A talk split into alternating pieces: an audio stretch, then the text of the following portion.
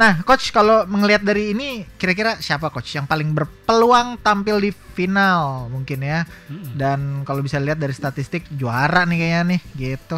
Atau bakalan sulit ditebak karena merata gitu. Kalau tadi coach sudah singgung-singgung soal meratanya.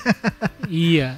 Jadi kalau ini eh, saya udah coba Analisa. bikin analisa seperti itu dan memang di empat besar itu akan ada mau eh, eh, Br- Brasil mungkin Brasil ketemu Argentina di semifinal pertama, yang keduanya Oh. Portugal sama Spanyol. Oh, jadi bisa eh, antar benua finalnya ya, Iya, kemungkinan iya, besar kemungkinan besarnya. Itu kalau eh, ya. Kalau lancar. kalau lancar. Nah, bisa jadi di finalnya bisa bisa Brasil atau Brasil ketemu Portugal. Kenapa Portugal kalau dari Eropa karena Eh. juara dia. Juara Di- Eropa. Juara Eropa. Oh, sama kayak sepak bola juga ya, Iya. juara Oh, Eropa Portugal juga. juara Juara Eropa. Eropa. Oh. Coach to Coach Podcast adalah sebuah podcast yang isinya tentang olahraga futsal yang dimainkan di dalam ruangan empat pemain dan satu kiper. Nah di podcast ini kita akan berbicara soal teknik, taktik maupun informasi-informasi mengenai jadwal dan hasil pertandingan, terutama di Liga Asosiasi Akademi Futsal Indonesia atau AFI. Nah, kita akan menampilkan juga narasumber-narasumber dari berbagai eh, tempat dan pelatih-pelatih yang berkualitas. Semoga obrolan ini bermanfaat bagi pemirsa. Selamat mendengarkan.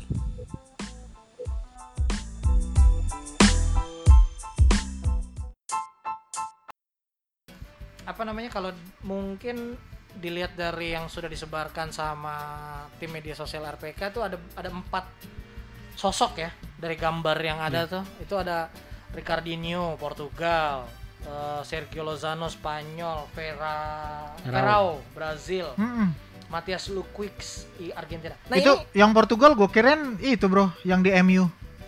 eh, gua kira malah ini ini eh, pemainnya Juventus Oh, siapa yang KC Milan mantan Madrid Oh? Chelsea juga Siapa? Higuain Oh Higuain iya. Portugal tapi. Nah, ini empat tim ini adalah empat eh, tim besar kan? Maksudnya yang unggulan? Yang diunggulkan. Iya, ini eh, ini mereka termasuk tim unggulan Oke. ya, dan di FIFA juga mereka peringkat 1 2 3 dan 4. Oh, siapa satunya coach? Ya, Brazil. sat- satunya saat ini sih Spanyol. Spanyol. Ya, Spanyol. Dari Desember 2020 yang disebarkan oleh FIFA, Spanyol nomor satu, Oke. kedua di Brasil, Brazil. lalu ada Argentina sama Portugal. Portugal empat. Argentina. Ini ini ya bro ya. Hah? Secara kultur, secara sejarah Ya. juga empat negara ini kan erat ya. Nggak nggak bak- Kaitannya ya. jauh-jauh dari yang namanya bola sepak. Iya, bola sepak dan Spanyol eh, Portugal selalu ada kaitannya. Spanyol Portugal punya Ya, kaitan ya. dengan Brazil, Betul. dengan Argentina. Hmm, hmm. Jadi saling terkait nih. Kayaknya Eh, mungkin satu darah jangan-jangan bro. Ah, jangan dong, jangan bilang itu ntar kita dicari. Ini kalau coach menarik nih coach. Eh, kayaknya ini ya bro ya. Hmm. Kalau kita lihat sepak bola dengan futsal nih bro, Hmm. prestasinya timnas sepak bolanya Spanyol, Betul. kayaknya ber- eh, berbalik ya, Berbalik. berbalik kenyataan gitu Hmm. dengan timnas futsalnya Spanyol. Masa ya? Iya, secara prestasi kan Spanyol sepak bolanya kan kayaknya Oh. masih nggak kayak eranya dulu lah waktu tahun 2000 berapa yang menyakitkan itu 2010. Iya, iya, iya, iya, iya. Sekarang malah di futsal eh, menguasai gitu. Tapi apa segitu bagusnya kah coach? Tapi nanti ya coach ya karena ternyata kita harus break dulu. sahabat RPK masih Yoi. kami tunggu ya. Eh, atensi bagi sahabat RPK dan nanti kita akan ulas Nanti. Spanyol ya setelah yang satu ini. Yo.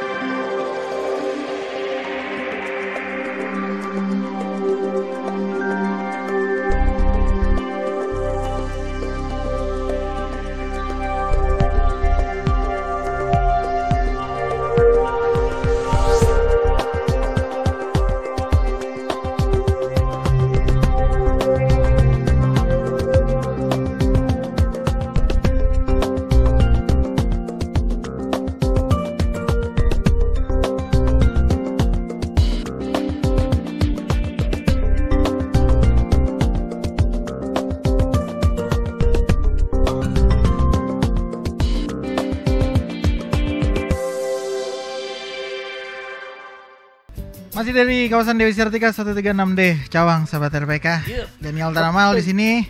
Arthur Tyson, ada coach David Nanulaita. Kita lagi relax banget di TOS di coaching klinik ngobrolin soal Piala Dunia. Orang Futsal. mau futsal, orang mau Piala Eropa. Eh, emang ada Piala Dunia? Ada futsal. Sal, tenang aja. Ini di Lithuania. Dan kita akan uh, ngobrolin soal uh, enggak 24 tim juga. Mungkin unggulan-unggulan kali ya yang akan kita banyak lebih bedah. Uh, beberapa hal nih udah gua lihat-lihat tadi ya, searching-searching juga ternyata ada beberapa hal yang di lapangan besar mau diterapin juga gitu di futsal. Salah satunya VAR gitu. Sebentar bisa tanya. 10 gol VAR semua akhirnya cuma 1-0. Itu bagaimana itu Aduh, nanti iya eh, ya. yang beda apa yang mirip apa ya itu nanti bisa kita tanyain juga gitu. Iya, iya, Termasuk peluang-peluang kalau misalnya sama nggak sih ya pertanyaannya peluang untuk juara dari eh, sepak bola ini kayak emang nggak bisa dilepasin gitu bro ya dari sepak bola sama futsal tuh sama nggak misalnya kalau yang dari sepak bola kan peluang lebih besar itu dari benua Eropa sama eh, Amerika Selatan misalnya gitu Amerika Hmm. Latin Latino gitu di futsal gitu juga nggak sih coach Iya, iya ya sampai saat ini ya. Oh iya bro. Karena mas- masih dua negara, dua benua itu ya Dua yang benua itu, menguasai Amerika ya. eh, Selatan sama Eropa. Hmm, oke oke. Eh, kalau kayak bicara kayak gini sih sebenarnya Indonesia sendiri sebagai negara Asia sebenarnya nggak punya peluang loh coach. Nggak, tapi gue yakin punya. Asal kita men- kita bikin kompetisi sendiri bro. Sepak bola takraw api. Debus itu. eh, gimana coach? Gimana, Culture gimana? kali ya, atau gimana? Sebenarnya nih? Piala Dunia ini eh, buat pecinta futsal di Indonesia ini Ya. eh, ada dua. Mereka senang ada Piala Dunia, Mhm. tapi juga ini ya apa eh, merasa kecewa dengan Piala Dunia ini. Lu Ya. kena ah, karena Karena sebenarnya Indonesia punya peluang. Ya, Oh, karena oke. waktu penentuan di eh, wakil dari Asia Mhm. itu eh, tiga tiga tim langsung dipilih secara aklamasi Ya. eh, Iran, Jepang dan Uzbekistan. Hmm. Uzbek. Oke. Ya. Kemudian kan dicari lagi dua tim. Mhm. Nah itu ketiga tiga negara dipilih karena prestasi mereka di Piala Dunia Pusat sebelum-sebelumnya. Oh, oke. Nah kemudian eh, dicari empat tim. Ya. Nah yang dipilih adalah yang pertama Futs- eh, Vietnam dan Thailand Mhm. karena tahun lalu juga lolos. prestasi. Nah, ah, yang kita eh, kecewa adalah pemilihan lawannya lawannya Iran, eh, Thailand dan Vietnam. Itu Irak dan eh, saya lupa Jordania kalau salah. Hmm. Nah, itu itu yang kita kita kecewa. Kenapa? Karena eh, mereka peringkatnya di bawah kita. Artinya prestasinya kita juga Oh, bisa iya, lebih iya. baik dari Oh mereka. iya. Iya iya. Cuman mungkin pemikiran dari AFC adalah kalau Indonesia masuk, Ya. Asia Tenggara ada tiga gitu.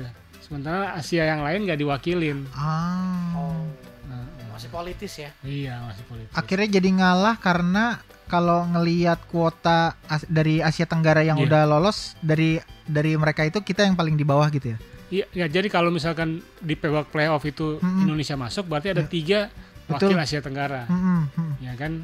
Sementara Asia yang lain juga akan bertanya-tanya nih kok yang Asia yang lain nggak dikasih kesempatan. Iya. Ah. Sementara Asia Tengah sudah sudah diwakili oleh uh, Uzbekistan. Uzbek. Uh, Asia Barat sudah Iran, uh, Timur sama Jepang. Nah, Selatan yang belum ada berarti. Iya. India kan, India, Pakistan. ah, India Pakistan itu memang jauh sih. Mereka Tapi di futsal nggak uh, prestasinya nah itu menariknya gitu coach. Kalau Nah. misalnya di selatan sendiri ternyata nggak ada prestasi, Iya. ya mendingan Tenggara kan. Karena gini loh. Gue kalau ngelihat Asia Tenggara tuh kayak selalu dipinggirin gitu. Iya nggak sih? Ya, Ini kan karena udah, udah politis banget. Iya. Ya kenapa nggak Indonesia aja dikasih yang ketiga gitu. Ah. Iya, salah satu yang ini juga karena Thailand dan Vietnam Mm-mm. eh, dia dalam masa pandemi ini tetap jalanin liga. Hmm. Kita enggak ya. Kita enggak. Nah, nah, kalau itu gue terima karena kita sendiri nggak ada nggak nggak melakukan sesuatu, Sesuatu. gitu Sementara ya. dipilihnya negara Irak yang dari Asia Barat lainnya itu karena mereka eh, dari ini kesehatannya lebih baik dibanding Indonesia kan Indonesia Hmm, Eh, diakui itu iya, ya iya. secara dan apa secara proteksi mengenai pandemi ini ya. Nah, karena kan playoff ini Oke. mainnya di, di Arab Saudi ya Iya iya pada iya. saat uh, playoff ini diadakan. Oke, wow. Kita jadi ini kayak jadi teringat juga kejadian All England kemarin All ya. England, ya. Iya. Karena Eh, ya ini mudah-mudahan apa namanya me- menyentil juga lah Iya. eh, ke siapa pun yang berwenang gitu. Betul. Kalau urusan pandemi ini jangan main-main lah ya. Hmm. Termasuk kita pendengar juga. Protokol kesehatan yang dilakuin gitu. Akhirnya menjadi korban atlet-atlet muda kita. Nah, Nah, coach di di Eropa sendiri eh, tadi Spanyol adalah peringkat satu dunia. Nah, Iya. kenapa mereka bisa jadi peringkat satu dunia? Maksudnya eh di situ ada Brazil, Iya. ada Argentina. Sedangkan di sepak bola walaupun berbeda begitu ya, sepak bola i- i- eh, Spanyol sendiri kan udah menurun. ya. Nah, apakah memang secara permainan tiki takanya masih lebih terasa begitu atau ada faktor-faktor lain coach yang membuat Spanyol itu peringkat pertama? Ya, di karena Spanyol ini eh, kompetisinya berjalan dengan baik gitu. ya. Hmm. Wow, Untuk futsal ya. kompetisi ya. Jadi ada Liga 1, ada Liga 2-nya dan mereka berjalan Oh. dengan baik dan eh, setiap tahun tuh eh, menjalankan eh, kompetisi, roda kompetisi. Eh, mencoba peruntungan atau bahkan dari klub-klub Spanyol memilih mereka untuk bermain di Spanyol. Jadi kayak Akreditasi. Mungkin, iya, mungkin. Kayak barometer futsal dunia gitu. Iya. Bener nggak sih? Kalau iya, betul. kalau lihat dari ini sih statistik gue juga baru lihat dia di sepanjang Piala Dunia lima kali masuk final coach ya. Iya, Dua betul. kali juara. dua kali juara. Sisanya runner up. Si Sera. Iya tetap aja maksudnya lima kali lolos gitu ya. Hmm. Ya kan? Kalau kompetisi tetap berjalan kan eh, apa piala- pelatihan tetap berjalan, apa eh, ga- gairah untuk berkompetisi tetap ada gitu ya. Hmm. Iya. Itu itu apa salah satu kuncinya berarti Salah satu kuncinya. Spa- Spanyol Ah. diunggulkan. Kalau kalau misalnya kita dengar sejarah futsal, Hmm. sebenarnya Amerika, Amerika juga di tahun 1992 juga maju futsalnya. Amerika Serikat. Amerika Serikat. Oh. Nah, tapi dia eh, terhenti, ya. Eh, dia nggak Oke. nggak nggak nggak ber- berapa berapa tahun terakhir itu nggak masuk ke Piala Dunia karena diri. ini ibarat kayak Inggris ya, Bro. Iya, iya. Pencinta sepak bolanya. Cinta sepak bolanya. Tapi masuk Piala Dunia, masuk final aja tuh satu Dari kompetisi ya. Iya. Mungkin takutnya juga ada negara lain yang kompetisinya lebih bagus gitu sama mereka yang kompetisinya nggak bagus tapi mungkin secara permainan eh, bagus jadi ngerasa kayak eh, tersingkirkan gitu. Mm-mm. Jadi mungkin tuh jadi salah satu apa ya penilaian juga. Jangan sampai Indonesia bikin inian sendiri nih kayak apa? Su- Oh. Super League Champion. Eh, ini apa namanya? Piala Dunia sendiri. Nggak usah eh nggak usah Super League, European Super League. Indonesia udah bikin duluan kan dulu. Apa? Premier. Oh iya. Liga Pe- Premier Futsal Indonesia. yang cuma usianya berapa tahun itu? Aduh. Oke, kita nanti kembali lagi Yes. ya, Bro ya.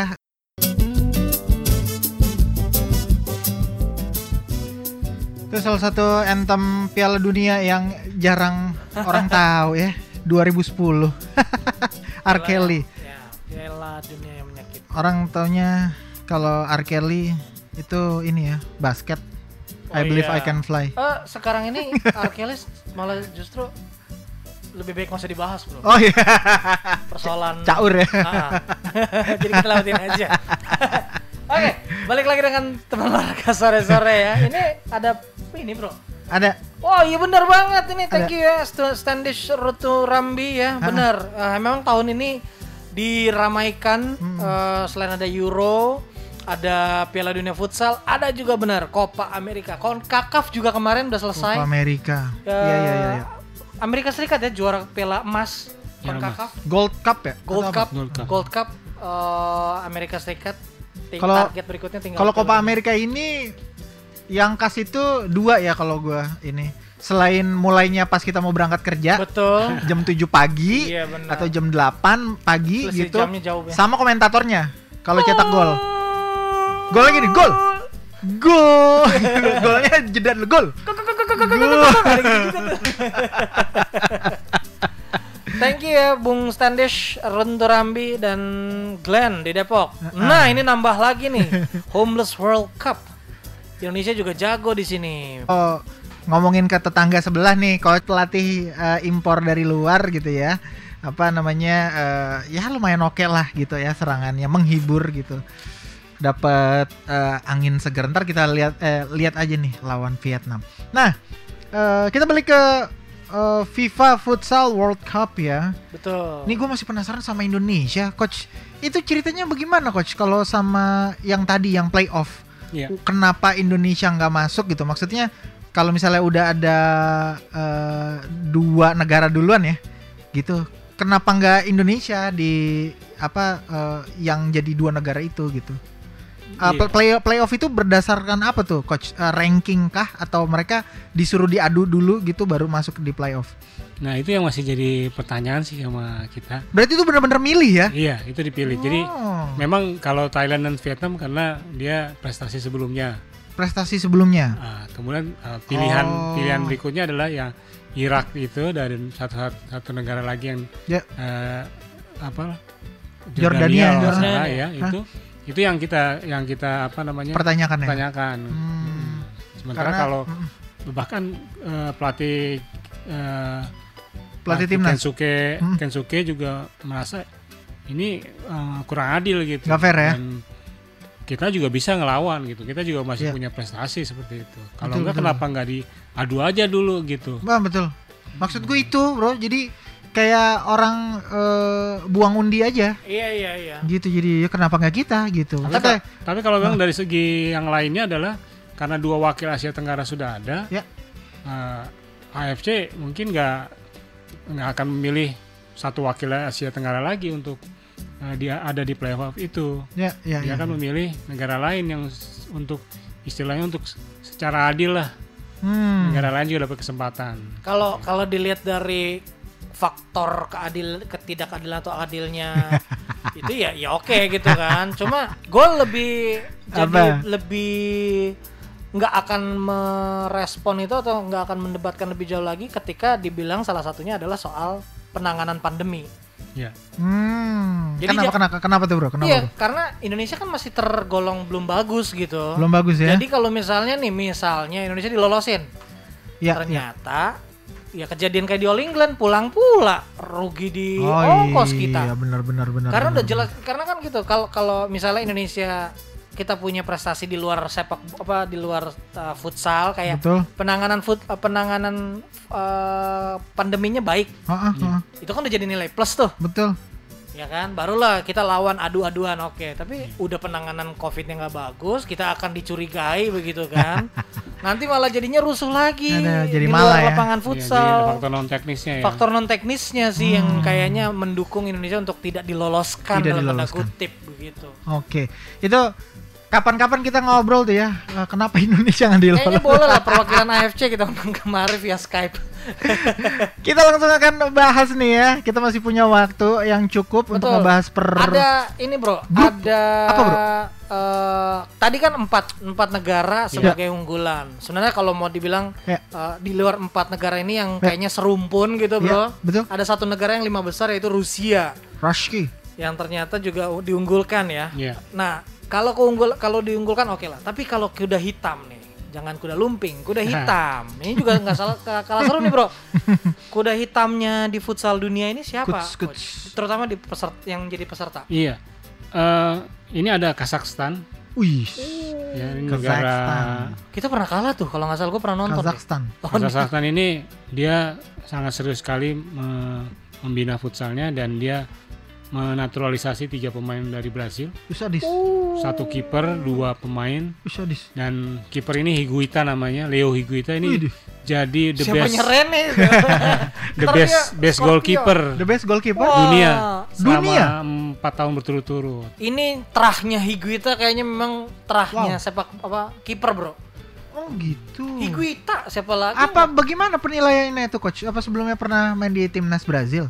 Iya, karena dia eh, pertama dia bawa tim Kazakhstan ke Piala Eropa, Ya. itu jadi peringkat tiga. Wih. Oh. Kemudian dia juga bawa klubnya Kairat Almaty Hmm. dari Kazakhstan juga untuk eh, sampai ke putaran final atau sampai Wow. final di Eropa. di Piala Eropa futsal club. Tapi emang dari awal dia udah di di Kazakhstan ya, di timnas Iya. Kazakh. Ke percepatan bro. itu kan akselerasi itu. Kalau bisa lambat Iya. kenapa eh, mau cepat ya? Iya. Iya, udah mati aja. Kan dibilang dibilang Glenn 5 sampai 10 tahun mendat. Dan, Iran ya. Iran. karena ya. Iran masuk dalam 10 besar. Ya. Oke. Lalu ada Jepang, Wow. Thailand. Oh Jepang. Nah kalau di Eropa, di Eropa itu ada eh, Serbia, Serbia. Ya, Oke. Serbia dan- eh, Republik Ceko. Oh. Oh. Oh, Ceko yang baru dibantai kemarin pas lagi friendly bro sama Italia 1-4. Oh iya, benar benar benar. oh gitu ya? Iya. Eh, apa apa apa coach yang jadi keunggulan nih kuda-kuda hitam ini yang harus diwaspadai sebenarnya? Ini kayaknya dari Eropa Eropa Timur nih ya. Iya. Iya. Di Eropa Timur sebenarnya ada Kroasia, cuman eh, kali ini eh, Kroasia terbenam di di apa? Nggak lolos. Kualifikasi. Yang 10 besar peringkat Itu ada yang nggak lolos. Eh, iya, itu yang nggak lolos tuh Kroasia sama Oh. Italia. Oh iya, Wow. Italia nggak ada. Itu nggak lolos. Oke oke. Itu kayak negara-negara yang nggak mungkin sebenarnya nggak ada di kompetisi bola-bola sepak gitu bro. Iya, Tapi bisa iya. tersingkir berarti di satu grup waktu kualifikasi itu jago-jago berarti ya. Benar. Salah satunya ada Kazakhstan kali di situ ya. Iya, Kazakhstan, Mati. Serbia, Republik Ceko itu Wow. yang eh, apa? Yang benar-benar eh, beda banget Beda. pada pada pada kualifikasi tahun ini. Selain strategi, keunggulan mereka apa coach? Ada dalam postur atau kecepatan, uh, fisik atau apa coach yang bisa jadi pelajaran juga nih buat kita nih? Ya, kalau dibilang di Eropa ini udah mulai merata ya, karena transfer ilmu antara eh, para pelatih-pelatih di Eropa itu udah udah hampir merata. Merata. Hmm. Nah, dan mereka itu banyak dapat dukungan eh, dari pelatih-pelatih Spanyol.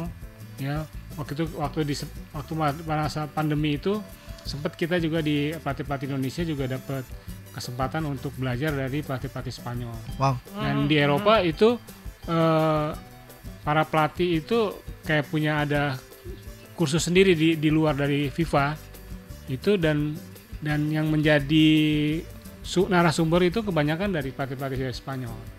Oke. Jadi memang betul Aduh, itu jadi itu juga kayaknya nggak kelepas dari memang gaya bermain Spanyol kali ya yang Oh iya. yang kolektif eh, Iya. apa teamworknya tuh luar biasa. Ya, ya, Sepak ya. bolanya, tiki takanya Uh, tetap uh, betul. gokil. Nggak nggak mungkin dong main kick and rush di lapangan futsal, bola-bola lambung terus begitu Outer. kan. Oke, kita break dulu nih kayaknya. Break dulu, ntar mau ada yang gue tanyain Yes. soal eh, tadi dapat kursus-kursus dikit dari pelatih-pelatih Spanyol itu bedanya apaan sih coach sama kita emang ada Lah kok bedanya apa? nih kontrak kalau mungkin kontrak mau kuat ketra. Espresso espresso. Udah ngantuk mau minum Oh iya iya espresso iya. ya. iya. Iklan iklan.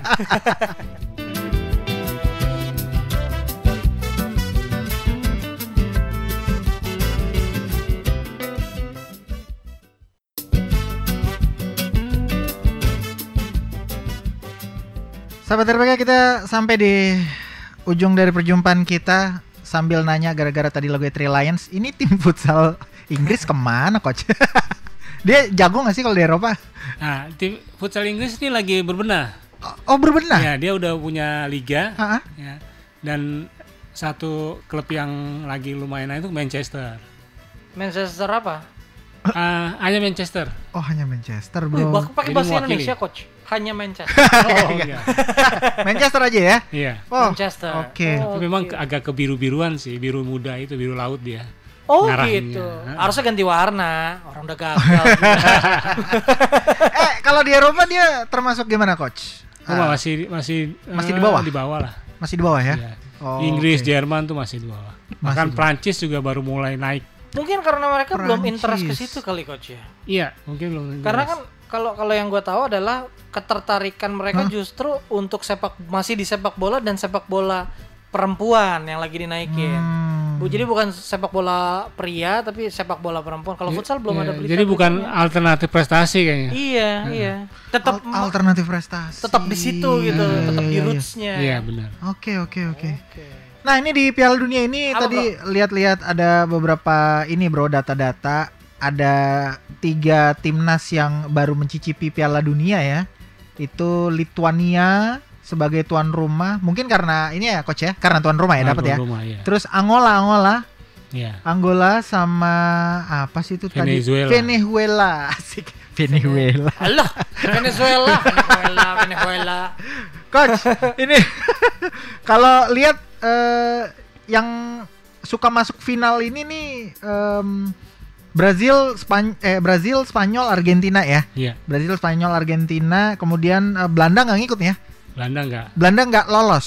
enggak lolos. Belanda nggak lolos, Italia juga nggak lolos ya. Iya, nggak lolos. Ini dua negara ini yang pernah ke final tapi nggak lolos. Terus ada yang lolos itu Rusia, Rusia ya coach ya? Russia. Rusia sama itu, eh, eh, sama Amerika. Iya. Uni- Belanda itu bahkan di awal-awal Piala Dunia itu eh, lolos ya Lolos. sampai kalau salah sampai jadi jadi ini tuan rumah pertama kali Hmm. di Nederland. Tapi setelah itu eh, nggak Nggak berprestasi, lagi. ya? berprestasi lagi. Dan satu-satunya wakil dari Asia, Bro, yang pernah masuk di semifinal dan merebut tempat ketiga Iran ya, Coach Ya, ya? Iran. Ternyata Iran, wih hebat banget. Eh, Amerika Selatan cuma ada siapa nih? Oh Kolombia, ada Kolombia. Oke, itu. Nah, coach kalau melihat dari ini, kira-kira siapa coach yang paling berpeluang tampil di final mungkin ya? Mm-mm. Dan kalau bisa lihat dari statistik juara nih kayaknya nih, gitu.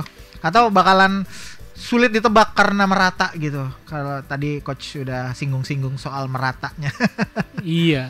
Jadi kalau ini eh, saya udah coba Analisa. bikin analisa seperti itu dan memang di empat besar itu akan ada mau eh, eh, Br- Brasil mungkin Brasil ketemu Argentina di semifinal pertama, yang keduanya Oh. Portugal sama Spanyol. Oh jadi bisa eh, antar benua finalnya ya Iya, kemungkinan iya, besar kemungkinan ya besarnya. Itu kalau eh, kalau lancar. kalau lancar. Nah, bisa jadi di finalnya bisa bisa Brasil atau Brasil ketemu Portugal. Kenapa Portugal kalau dari Eropa karena Eh. juara dia. Juara Di- Eropa. Juara Eropa. Oh sama kayak sepak bola juga ya Iya. juara Oh Eropa. Portugal juga. juara, Juara Eropa. Eropa. Oh. Nah, sementara Brasil memang nanti akan ketemu Argentina di di semifinal. Ini uh, 50-50 sebenarnya karena Ya. udah dua kali dua dua beberapa tahun terakhir ini Ar- Argentina selalu kalahin Brasil. Bahkan di Wow. di apa Piala Amerika juga di uh, futsal nah, Argentina juga ngalahin Brasil di final. Juaranya Argentina padahal. Iya. Tapi faktor apa yang buat coach punya kayaknya Brazil nih?